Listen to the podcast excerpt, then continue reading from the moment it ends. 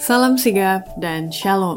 Renungan kita pada hari ini, Minggu 20 Februari 2022, berjudul Kita diperdamaikan dengan Allah melalui Kristus. Ayat intinya terdapat di dalam 2 Korintus 5 ayat 19. Sebab Allah mendamaikan dunia dengan dirinya oleh Kristus dengan tidak memperhitungkan pelanggaran mereka. Ia telah mempercayakan berita pendamaian itu kepada kami. Pena Inspirasi menuliskan yang dimaksud dengan judul renungan kita pagi ini, kita diperdamaikan dengan Allah melalui Kristus sebagai petunjuk bagi kita melihat kasih Allah yang tiada bandingnya untuk supaya kita datang dengan penuh keberanian menghampiri tahta kasih karunia Allah adalah sebagai berikut. Pertama, cara kita diperdamaikan dengan Allah melalui Kristus bila mana ada gabungan kuasa surga dan upaya kita untuk melakukan pertobatan sungguh-sungguh dan iman kepada Kristus, sampai kita diangkatnya kembali menjadi anak-anak Allah. Allah harus diperlihatkan di dalam Kristus, mendamaikan dunia dengan dirinya sendiri. Manusia telah menjadi begitu rusak oleh dosa, sehingga tidak mungkin baginya dengan usaha sendiri sejalan dengan Dia yang sifat alaminya adalah suci dan baik. Namun Kristus, setelah menebus manusia dari kutukan hukum Allah, bisa menanamkan kuasa ilahi untuk digabungkan dengan usaha manusia.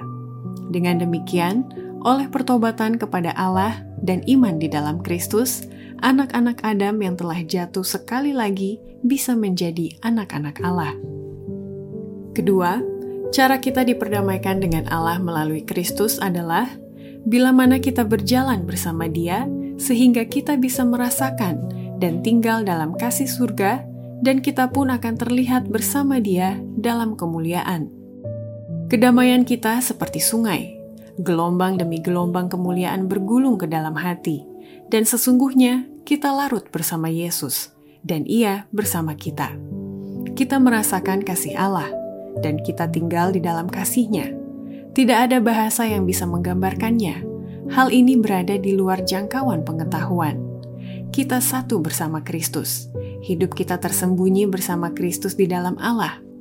Kita memiliki jaminan bahwa bila mana Dia yang adalah hidup kita yang terlihat, maka kita juga akan terlihat bersama Dia dalam kemuliaan. Dengan keyakinan kuat, kita bisa memanggil Allah Bapa kita. Ketiga, cara kita diperdamaikan dengan Allah melalui Kristus bila mana kita percaya dan bersedia meneladani kehidupan Kristus yang telah mati di Golgota untuk menebus dosa dunia. Rusuk yang tertikam, dari mana mengalir cairan berwarna merah yang memperdamaikan manusia kepada Allah itulah kemuliaan Juru Selamat, di situlah terselubung kekuatannya. Berkuasa untuk menyelamatkan, melalui korban penebusan, itulah sebabnya ia sanggup untuk menjalankan keadilan ke atas mereka yang membenci kemurahan Allah. Dan tanda-tanda kehinaannya adalah kehormatannya yang tertinggi. Luka-luka Golgota akan menunjukkan pujiannya dan menyatakan kuasanya selama-lamanya. Keempat, cara kita diperdamaikan dengan Allah melalui Kristus bila mana kita percaya dan memfokuskan hati dan pikiran kita selalu terarah memandang pada pelayanan keimamatan Yesus di surga saat ini. Karena hanya melalui dia saja hubungan kita dengan Allah Bapa di surga ada pendamaian. Dan permufakatan tentang damai akan ada di antara mereka berdua.